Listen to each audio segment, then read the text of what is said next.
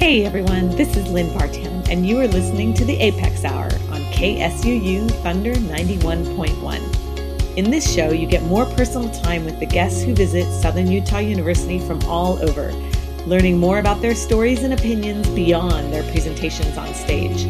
We will also give you some new music to listen to and hope to turn you on to some new sounds and new genres. You can find us here every Thursday at 3 p.m. or on the web at suu.edu slash apex. But for now, welcome to this week's show here on Thunder 91.1.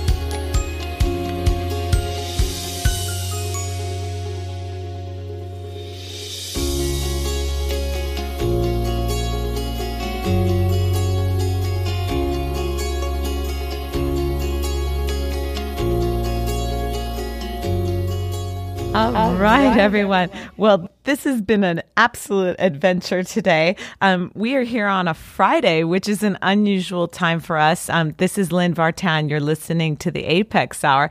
Thanks so much for joining us. We're here on a Friday because we just absolutely wanted to make sure that we have our guest online today. And so our guest is zooming in from Ghana, and she's just an amazing um, professor, scientist, woman of medicine and inspiration. And her name is Sonia Abujawe. So welcome in, Sonia. How are you? Hi, Lynn. I'm very well. How are you too?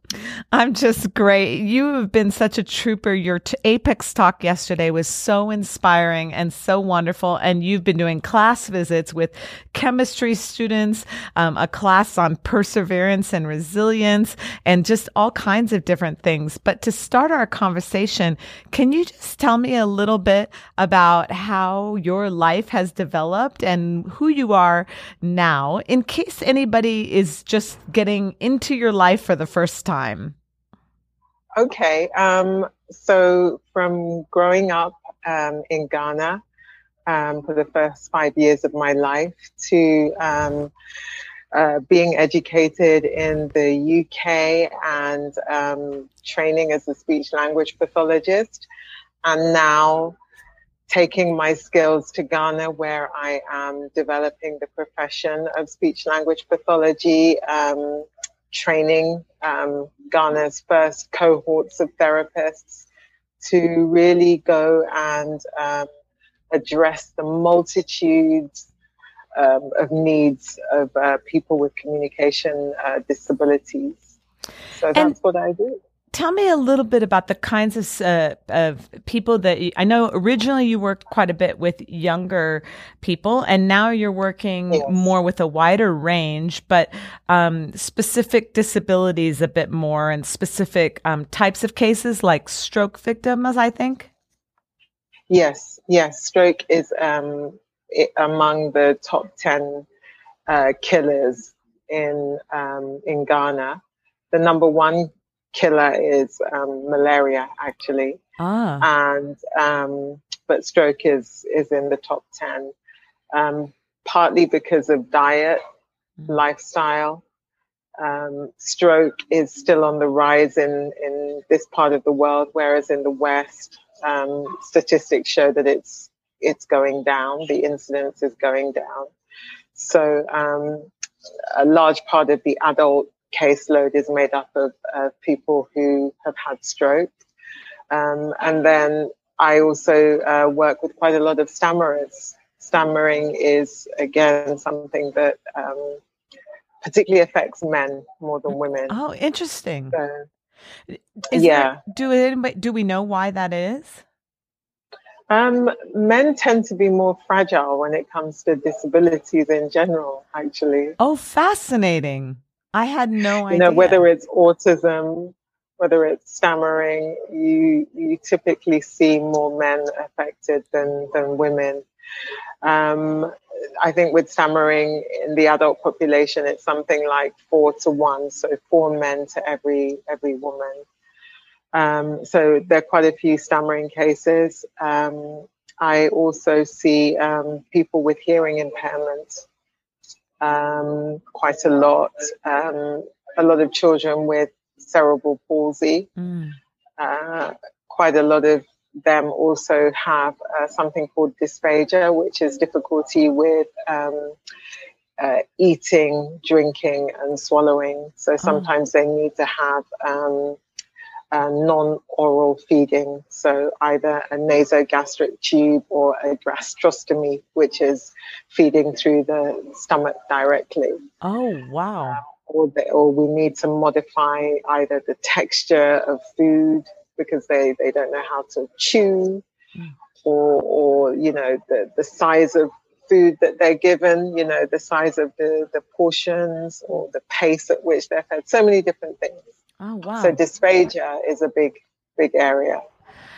I know you've studied quite a bit on audiology and, and hearing, and I, I wonder if you might share. Uh, we haven't had a chance to get into the technical aspects of um, treatment, and and I wonder if you could share a bit about that. I mean, as much as it makes sense to just sort of about how you how treatment occurs in some of these cases. Okay, so in in terms of, um, for example, name any of those disorders that you're particularly interested in. Yeah, you were talking about the dysphagia, which is really interesting. I'm curious dysphagia. about how you work with stroke patients and speech rehabilitation, for example. Okay, a stroke is like um, throwing a stone at a pane of glass. Um, if you throw a if you throw a stone at a pane of glass, the way that it will crack will be different to how it would crack if you know I threw a stone. So what I'm trying to show is that for stroke, the the impact can be different mm. and it can be wide ranging. Um, so and everybody is slightly different. So and part of that, the reason for that is um, where in the brain was affected by the stroke. You know, um, one of the um, so initially when we when patients are referred to us, we look at the medical history, we look at you know the CT scan or the MRI, um, and then we undertake various assessments. So um, we we look at you know whether there's paralysis. We test um, we get them to do various tests to see which cranial nerves may have been um, affected. Mm. Yeah. Um, to know, um, to kind of um, steer us towards particular types of um, rehabilitation. Um, one of the things that we often see is that people uh, find it difficult to remember the names of things right when they've had stroke I see. In, in quite a lot of cases. So they'll see you, you'll show them a picture and they will recognize it, but they can't get the word out. So there's a disconnect between that part of the brain that n- recognizes and that part of the brain that stores the names. Yeah. And what we try to do is to link those, join join them up again yeah. because they've been disconnected by the stroke. Um, and we have various techniques for doing that. Well, that's just wonderful to kind of get a little bit more of a specific idea of what the kind of rehabilitation, what the process is like. So thank you for sharing those things. One of the things that we talked about a bit yesterday was about the the numbers of people in your field uh, in Africa, uh, in in Ghana specifically, um, and how that's been evolving um, since you've been there. And I wonder if you could comment yes. a little bit more about that and share that with us. Yeah, um, I think. Um, well, I let me go back to 2003 because that's when I first um, really um, wet my feet in terms of speech language pathology in Ghana. And at that point, there were two speech and language therapists, both of whom trained in the United States, actually, oh, in the um, late 70s, early 80s. But uh, you know, they hadn't been able to uh, train up anybody because no courses had been established or anything like that. So it was um, really, uh, I think it was 2013 when the first speech language course was was started, um, at, at my university. And um, it, it, was very difficult to even recruit people because people didn't know what, what speech and language therapy is. Right. I mean, even in the West, people struggle to get their heads around it. Yeah. Um, and so people, you know, didn't sign up for the course. And initially, they just uh, assigned people to that course because they couldn't give them a place on any other course. And, um, and so the first cohort was four students, one of whom dropped out because he was like, I can't do this. What is this? and, um, there was one speech therapist, um, a male who was, who was, um, teaching the, the clinical aspect of things. And then he, he left after a year. So, um, the second year they didn't recruit. They were thinking about closing down the course and putting these people elsewhere to, on other courses. And they said they wouldn't, they wouldn't leave. They wanted to, you know, they'd become enamored by the, the, the, the course of study, the field of study, and they were determined to see it through. Um, and eventually they managed to get various part-time uh, speech language therapists to come in and, and support. But it wasn't until I came in 2018 really that um, uh, numbers started to, to go up and the profile of, um, of this field started to, to, to go up. Um, there's now uh, a master's in speech language pathology course um, that was launched a couple of years ago at um, the University of Ghana. Um, and that's a two year course. So people who graduated in other programs can, can retrain um, but they only accept students every every two years. So they take twelve students every other year. So it's going to take a long time, yeah. unless we can get other programs going. And we should say that the population of Ghana is how many people? It's getting to 30 million. Right. And so we're talking about now, I mean, when you started, just a f- handful, and even yes. still, just essentially a handful. 25. 25, yeah, 25. servicing millions. And that's just, yeah. I mean, what a hero. So a ratio work. of, yeah, of one, one therapist to one point something million. Wow. It's uh, it's not it's not great, is it?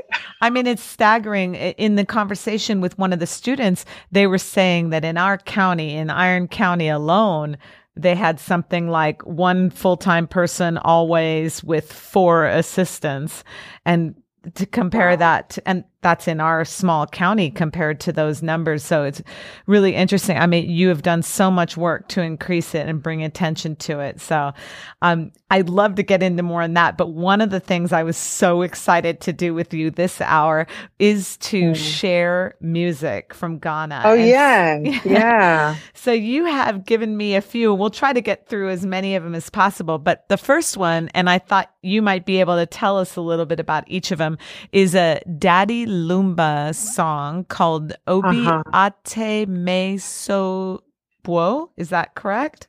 Yes, yes. Tell us a little bit about why you put that song in here and, and what we're going to hear. Okay, so this song, I, I actually primarily chose it because of the drums. Ah, and I ah. know that you're a percussionist. Yes. so um, I and and drumming is such a a big aspect of Ghanaian culture.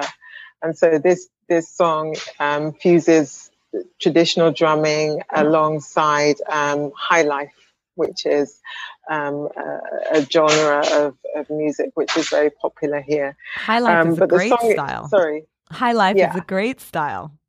Yeah, and um, but the song itself is um, is a message to your ex. Uh, saying that somebody loves you even if he doesn't. That's essentially what it says. Well, here you go. Daddy Lumba, Obi Ate Me So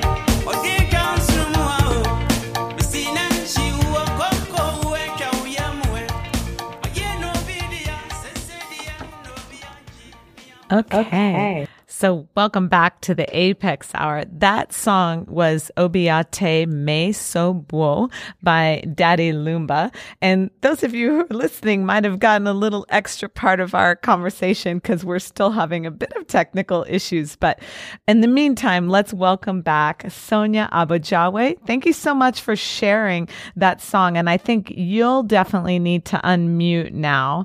Um, and then we'll continue our conversation. yeah, sure. Thank you so much for your patience on that. Um, one of the things that's been interesting is to um, uh, kind of uh, talk in your story specifically about the sense of identity and how identity plays out in so many different ways. And I'm just um, so inspired by the openness and warmth which with you have approached all of your um, d- different uh, senses of identity um, as a woman in science, as a Ghanaian born woman returning to Ghana, uh, as as a as a student, as a woman from Africa raised in Wimbledon, raised in the UK.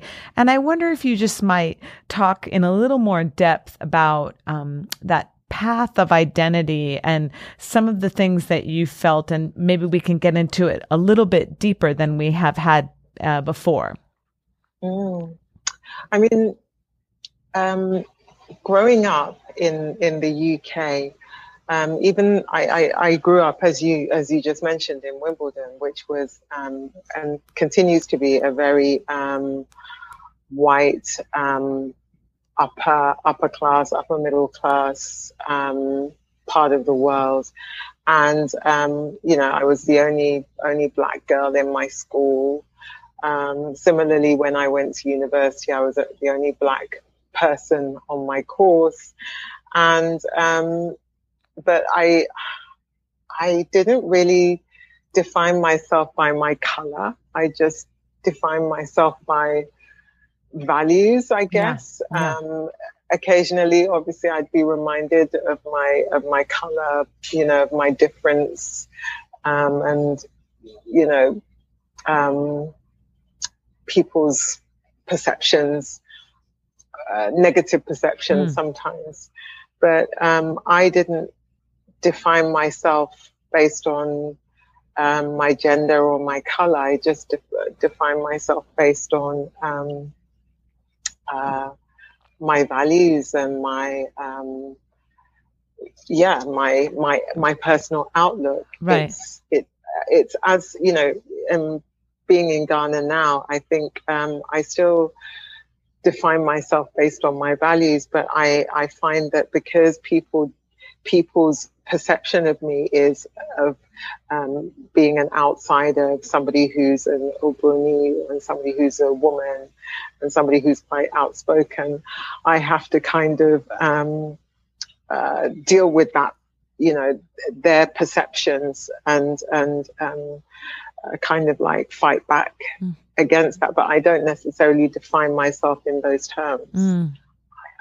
Does that make sense? Yeah. Do you think that that came from your parents? I mean, or is that just a, a, a natural feeling? You know, I just wonder where that uh really incredible well, sense you know, of self. The funny thing is, yeah, the really funny thing is, I didn't become really uh, conscious of myself, my color, until I actually moved back to Ghana mm. initially um, as a as a teenager um, when I came here um, to boarding school, um, and that was the first time that I was made aware that there were shades of black. Yeah, interesting. Right, and I I just knew that you know you were either black or you were white or you were Indian or you were Chinese or yeah, but I didn't realize that there were fair skinned black people, black, black, black people, you know, and that people, black people were graded according to their shade. And that was a real shock, you know. And I realized that I'd been very lucky in a way growing up in uh, where I had been because people were so accepting of me. I, I want to, and I had friends of all nationalities, and yeah. I, I want to get into that a little bit more because um, that that reminds me a bit of uh, you know. I live in Utah now, but coming from Los Angeles, you know, I, right. uh, I let's just take the gender part of it. You know, people ask me a lot more now, you know, how do you feel about being a female percussionist, a female in music or this kind of thing? I I get that question a lot more now than I used to. And I remember thinking that, well, in Los Angeles, I never really thought anything of it because yeah. you're just immersed in it. And, and, and actually the racial component as well, you know, again, not really, uh, I mean, having such a, um, a diverse population and then coming to a more homogenous population, um, that becomes a little bit more clear. It sounds a bit similar. So your time yes. in England was perhaps more diverse and then you come to a more homogenous environment. How did that affect you? How did that make you feel? Um, and, and how did you deal with that?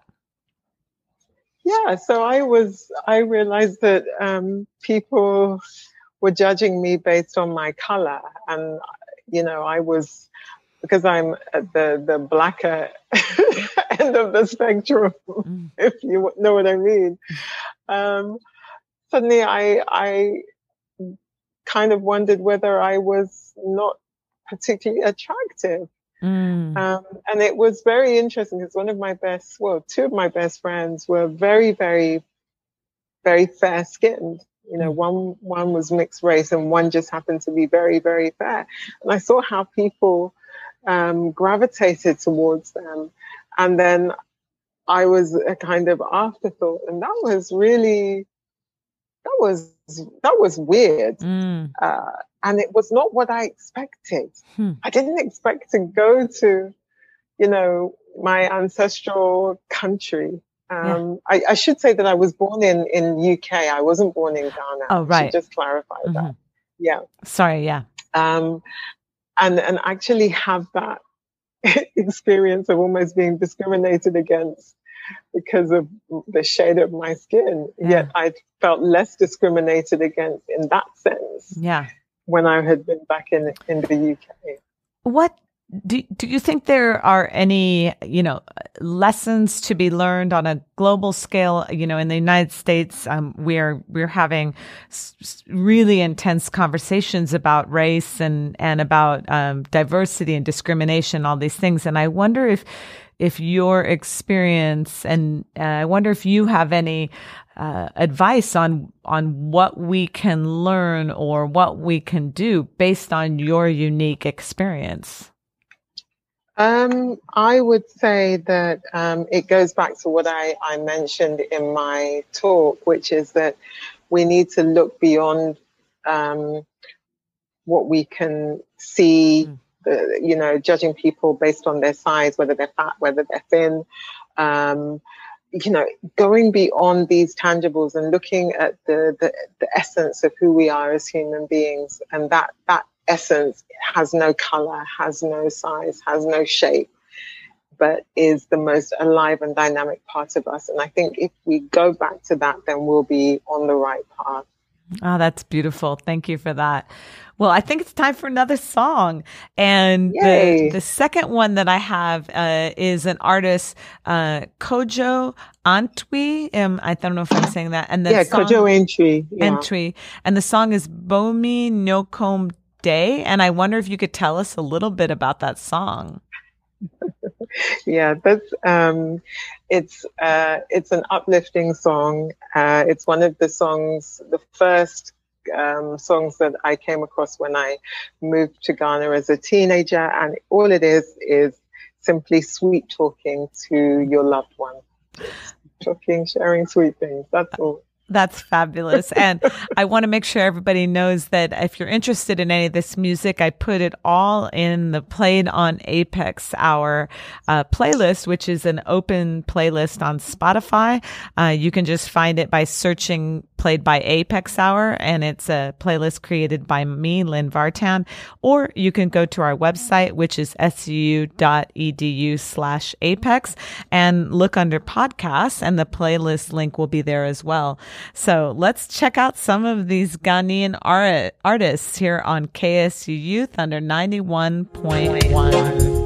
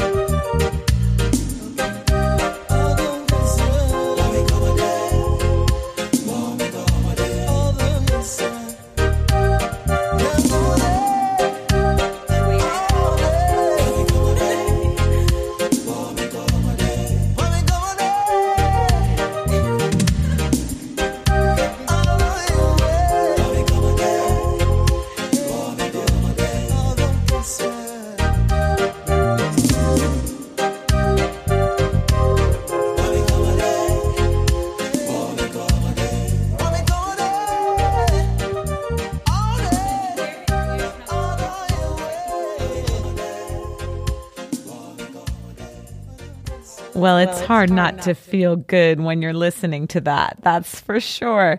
Uh, this is the Apex Hour. You're listening to KSUU Thunder 91.1. That song was Bomi Kyomo Day. Uh, and it's just, you know, an artist from Ghana that we've been introduced to by our guest, Sonia Abujawe. Welcome back, Sonia. Thank you.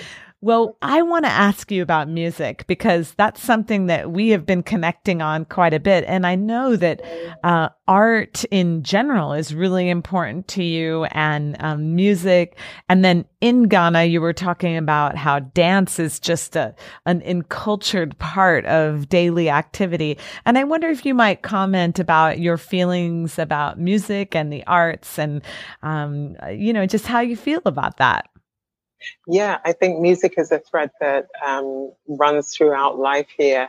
Whether um, in traditional culture, we have um, tribal dances, um, which often are accompanied by different um, drumming traditions. So um, each tribe has its own way of drumming and and you know its own style of of of dancing. Some of the dances are warrior dances. Some are um, dances to entice men.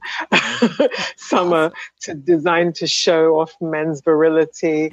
Um, so we have the the tribal dances. Then we also have um, the uh, the dances that are um, uh, you know in church church when you go oh. to ah. church in Ghana you dance oh wow which is not which is not uh, so when you're going to um, make give to the collection you uh, you dance on the way you know and they'll be playing music I know I, the first beautiful. time I went I was like wow so it's very very uh, lively and then we have dance as an everyday thing so sometimes people will do, um, you know, rallies in town, um, maybe for a political party, and you'll have a whole bunch of supporters, and they'll all be jogging and dancing, and everything. it's just, or people will, you'll just be walking down the road, and there'll be some music playing, and you'll have a, a, a young boy or girl really making some amazing moves, and it's just, people just seem to have this ingrained, you know, desire to express themselves through dance. Oh, wow. It's, it's just part of the national identity, the national character. It's the fabric of being part of the fiber of being a, a Ghanaian. Oh, yeah. That's incredible. Well, I know that, you know, we've been talking a lot about science, but, you know, we these musical artists that you sent to me, I want to make sure to get to at least one more. And um, I know that there is one that holds a special place for you that you really wanted us to get to. So I wonder, can you tell us about that song and the artist and the comp- the collaboration and what we're going to hear? Yeah. Okay. This this um, this artist. Um, I'm just trying to remember the full name because um, she's she's not actually a Ghanaian artist. She's um, from Eastern Eastern Southeast Africa, and but this song um, Jerusalema has um, become an anthem for the whole of Africa. If you listen to it, it just gives you tingles and there's just um, a pride and a confidence and a joy that c- comes through with this song, which is, you know, saying that, you know, no matter all, what our challenges are on this continent, we are um, a proud people and we're proud of our heritage and we are a beautiful group of people and you are welcome in into our world. So I just want to share the spirit of Africa with everyone listening.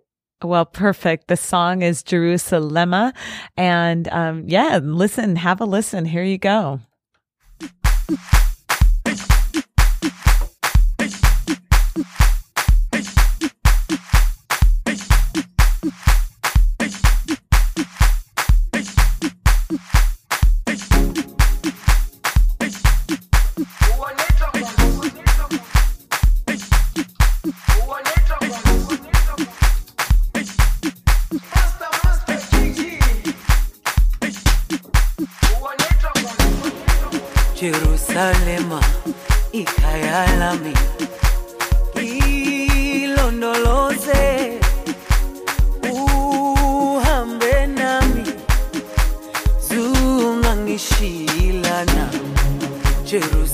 poema.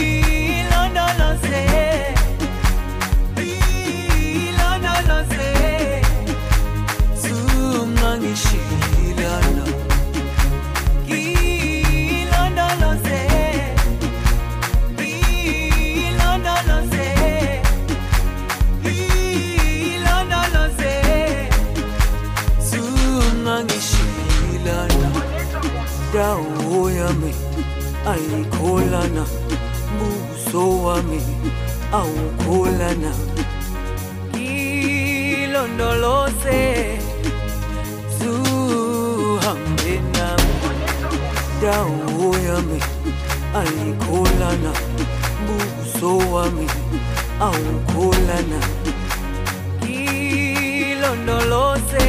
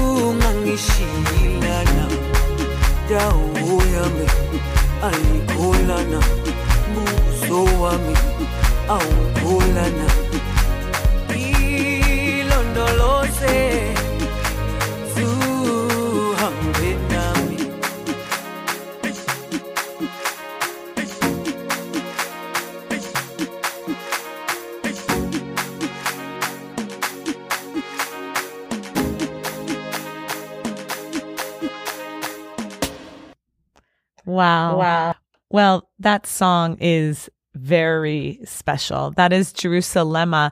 And the artist is Nomcebo Zikode. Um, though if you will look for it on Spotify, you can find it with, by Master KG as the primary artist. So you can definitely check that out.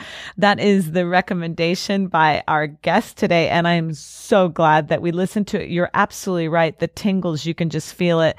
Um, Sonia Abojawe is our, our guest. Welcome back. Thank you. Thank you. I'm glad you like that song. Oh man, I love it. I just feel like I I need to hear that, you know, at least every every other day to like help me get through things, you know. so thank you for sharing. It has a beautiful anthem quality and her voice is just so incredible and so rich. So we have just a few minutes, and there's two things that I want to hit. One is I mm-hmm. want to talk about um, for anybody who listens to this uh, and maybe gets really turned on by what you do and and what you're doing. Uh, what I know that there are so many needs, um, you know, yes. to to really further speech pathology and speech therapy in Ghana. And I wonder if you could share with us, um, you know, some of the things we might not think about that might be helpful or might be useful um, to you. Yeah. Um, so one of the things that we really want to promote right now is early intervention. So um, we want to um, be able to screen children um, at birth for hearing hearing defects. So we want to be able to get equipment to do that. So um, otoacoustic um, emission uh, testers, just little uh, devices that test um, the, the functioning of the, of the ear.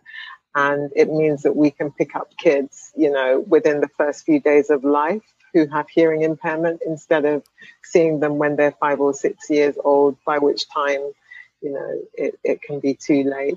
The other thing is that um, a lot of kids here have um, uh, middle ear infections. And again, we would like to be able to diagnose those um, through um, equipment such as um, tympanometer, so that we can go into schools and, and nurseries and um, just test children um, and also provide support for adults. So that under the umbrella of early intervention is really where we want to go um, to facilitate um, better outcomes and to prevent any difficulties becoming entrenched.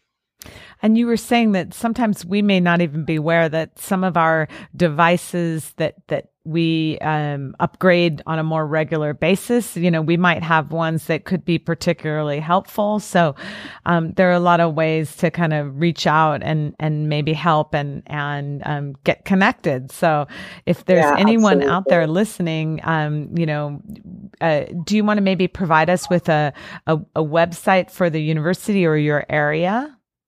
Yeah, so um, the university's uh, website is um, uhas um. So uhas is u h a s dot edu dot gh. Um, so that's the university website, and um, and you can just do a search for me, um, Sonia Aboaji, and and uh, just reach out to me. Um, but yeah, um, it's like how we change telephones in you know every couple of years, you know, or every year if you have an iPhone, literally there's an upgrade.